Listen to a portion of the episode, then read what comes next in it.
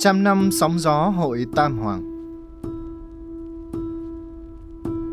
Hội Tam Hoàng hay Tam Hợp Hội là tên mà người dân đặt cho giới xã hội đen ở Hồng Kông thời kỳ đầu, vì đại đa số thành viên xã hội đen đều thuộc hội này.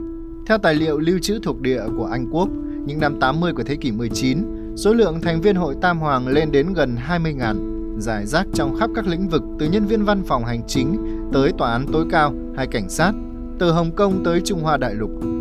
Có thể nói hội Tam Hoàng đã bắt dễ ăn sâu trong bộ máy chính quyền Hồng Kông từ thế kỷ 19. Thời kỳ này, thế giới ngầm đã thâm nhập vào tầng trung và hạ lưu trong xã hội Hồng Kông. Thành viên hội Tam Hoàng chiếm đến 1 phần 3 nam giới ở đây. Chị trắng trước đen, chống tham nhũng trước khi chống xã hội đen là những khẩu ngữ được lưu truyền tại Hồng Kông hàng trăm năm nay. Sau khi nhà Thanh nhượng Hồng Kông cho Anh vào năm 1842, Hồng Kông trở thành một thương cảng giao thương tự do. Người Anh bắt đầu công cuộc khai hoang ở đây. Nhờ đó một lượng lớn cơ hội được mở ra cho những người lao động bốn phương. Cùng lúc đó thì Trung Quốc đại lục rơi vào tình thế hỗn loạn. Thiên tai khắp nơi khiến người dân lâm vào cảnh thất nghiệp tràn lan. Những người này di cư sang Hồng Kông kiếm sống và làm việc cho đế quốc Anh. Nhưng họ cũng cần một tổ chức đứng ra bảo vệ cho quyền lợi của mình. Vì vậy gia nhập hội Tam Hoàng để mưu cầu sự bảo vệ và giúp đỡ. Những người lao động nhập cư chủ yếu làm cu ly khuân vác, thồ hàng tại các bến tàu ở khu Tây và Thượng Hoàn. Vì phải cạnh tranh khốc liệt nên họ thường xảy ra va chạm. Những người nhập cư mới vấp phải rào cản ngôn ngữ và phải tha hương cầu thực nơi đất khách. Bắt buộc phải đoàn kết lại với nhau, cùng nhau gia nhập hội Tam Hoàng là nhu cầu tất yếu lúc đó, chứ không hề bị ép buộc. Theo QQ, thời kỳ đầu chính phủ Anh muốn cộng đồng người Hoa tự chủ, tự trị. Vì vậy không hề cung cấp các dịch vụ công cộng cho họ, vô hình chung lại tạo cơ hội cho hội Tam Hoàng. Đứng trước làn sóng nhập cư lớn, chính quyền Hồng Kông không thể cung cấp điện nước và các dịch vụ công cộng kịp thời. Hội Tam Hoàng đã tận dụng cơ hội này để xây dựng các trạm cấp điện nước bất hợp pháp để thu lợi nhuận riêng. Người lao động không những không phản đối mà còn sử dụng các loại dịch vụ của Hội Tam Hoàng. Đối với họ, nộp phí cho Hội Tam Hoàng cũng nhận được sự bảo hộ và các dịch vụ công cộng khác. Về mặt lý thuyết thì không khác gì với nộp thuế cho nhà nước. Hội Tam Hoàng ngày càng thâm nhập sâu vào các tầng lớp xã hội Hồng Kông và bắt đầu chuyển từ việc thu phí thành viên thành tống tiền, dùng bạo lực để đe nạt người dân nộp tiền bảo vệ nhằm đầu tư vào kỹ viện và sòng bạc. Hội Tam Hoàng đã khuếch trương được thế lực của mình trên diện rộng. Tuy nhiên do lực lượng cảnh sát Hồng Kông quá mỏng và tham nhũng tràn lan, không thể bảo vệ người dân. Vì vậy người dân chỉ có thể hoặc gia nhập Tam Hoàng để tự bảo vệ mình, hoặc bị Tam Hoàng bắt nạt và tống tiền. Chính quyền Hồng Kông nhận ra sự lũng đoạn của hội Tam Hoàng nhưng không thể quét sạch được hang ổ của chúng vì hội Tam Hoàng đã ăn sâu vào trong xã hội ở đây, gắn liền với kế sinh nhai của quá nhiều người dân nên họ không chủ động phối hợp với cảnh sát. BCK Howens, quan chức phòng nội vụ người Hoa ở Hồng Kông năm 1955 đã viết trong tài liệu nội bộ có thể nói xã hội đen đã gây tổn hại lớn cho xã hội Hồng Kông.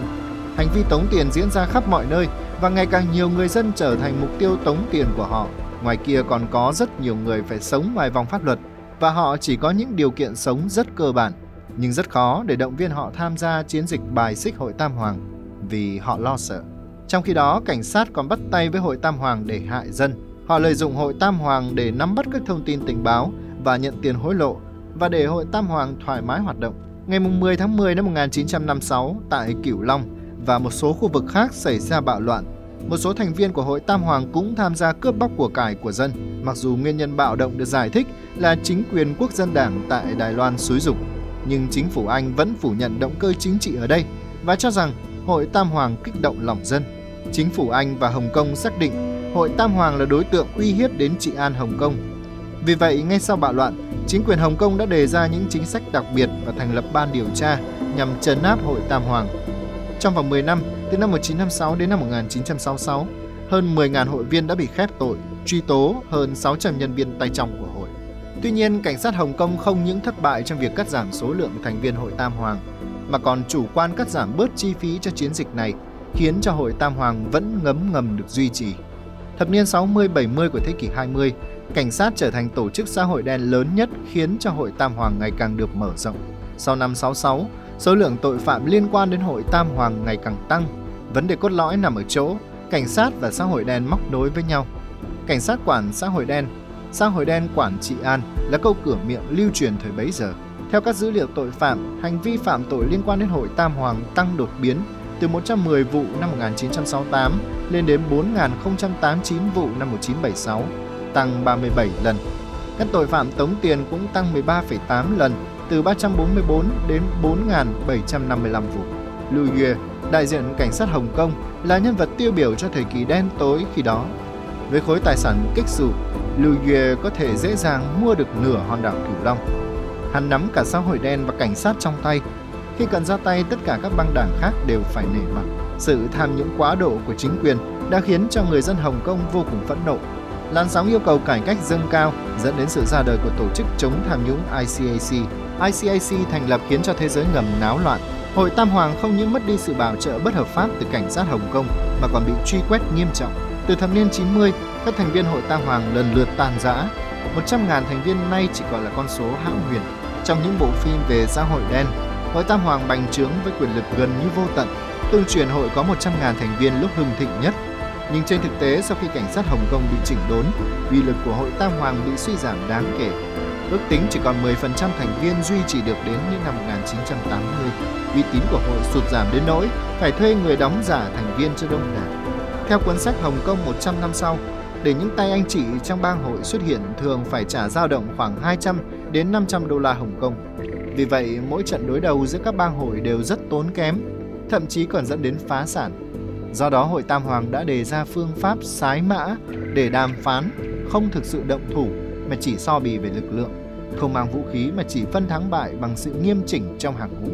Các thành viên băng nhóm nhỏ của Hội Tam Hoàng bắt đầu chuyển đổi sang lĩnh vực kinh doanh, Họ đầu tư vào nhiều loại hình kinh doanh như là thiết kế kiến trúc, giao thông vận tải, ăn uống, giải trí và thiết lập vị thế độc quyền. Về bề nổi thì phương pháp này không còn là cướp bóc tống tiền người dân hay làm ăn phi pháp nên không đe dọa trực tiếp đến an sinh xã hội. Nhưng thực tế thì Hội Tam Hoàng không dễ dàng từ bỏ bạo lực. Rất nhiều sự lũng đoạn ngành nghề đều dựa vào sự đe nạt chiếm địa bàn mà đạt được.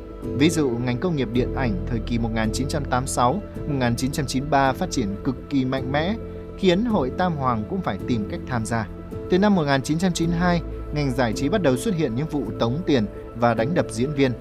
Nhiều công ty sản xuất phim nhỏ thuê Hội Tam Hoàng để dùng bạo lực ép các ngôi sao điện ảnh đóng phim với giá thấp. Thành Long, Lưu Đức Hoa, Châu Nhuận Phát đều từng bị rơi vào cảnh này. Từ năm 1993, cảnh sát Hồng Kông bắt đầu loại bỏ sự ảnh hưởng của Hội Tam Hoàng trong ngành công nghiệp giải trí. Cơ quan văn hóa Hồng Kông tiết lộ chỉ có duy nhất một trường hợp phạm tội liên quan đến hội Tam Hoàng năm 1996. Ảnh hưởng của hội dường như đã giảm sút rất nhiều trong ngành công nghiệp giải trí, cũng như trong xã hội Hồng Kông hiện đại.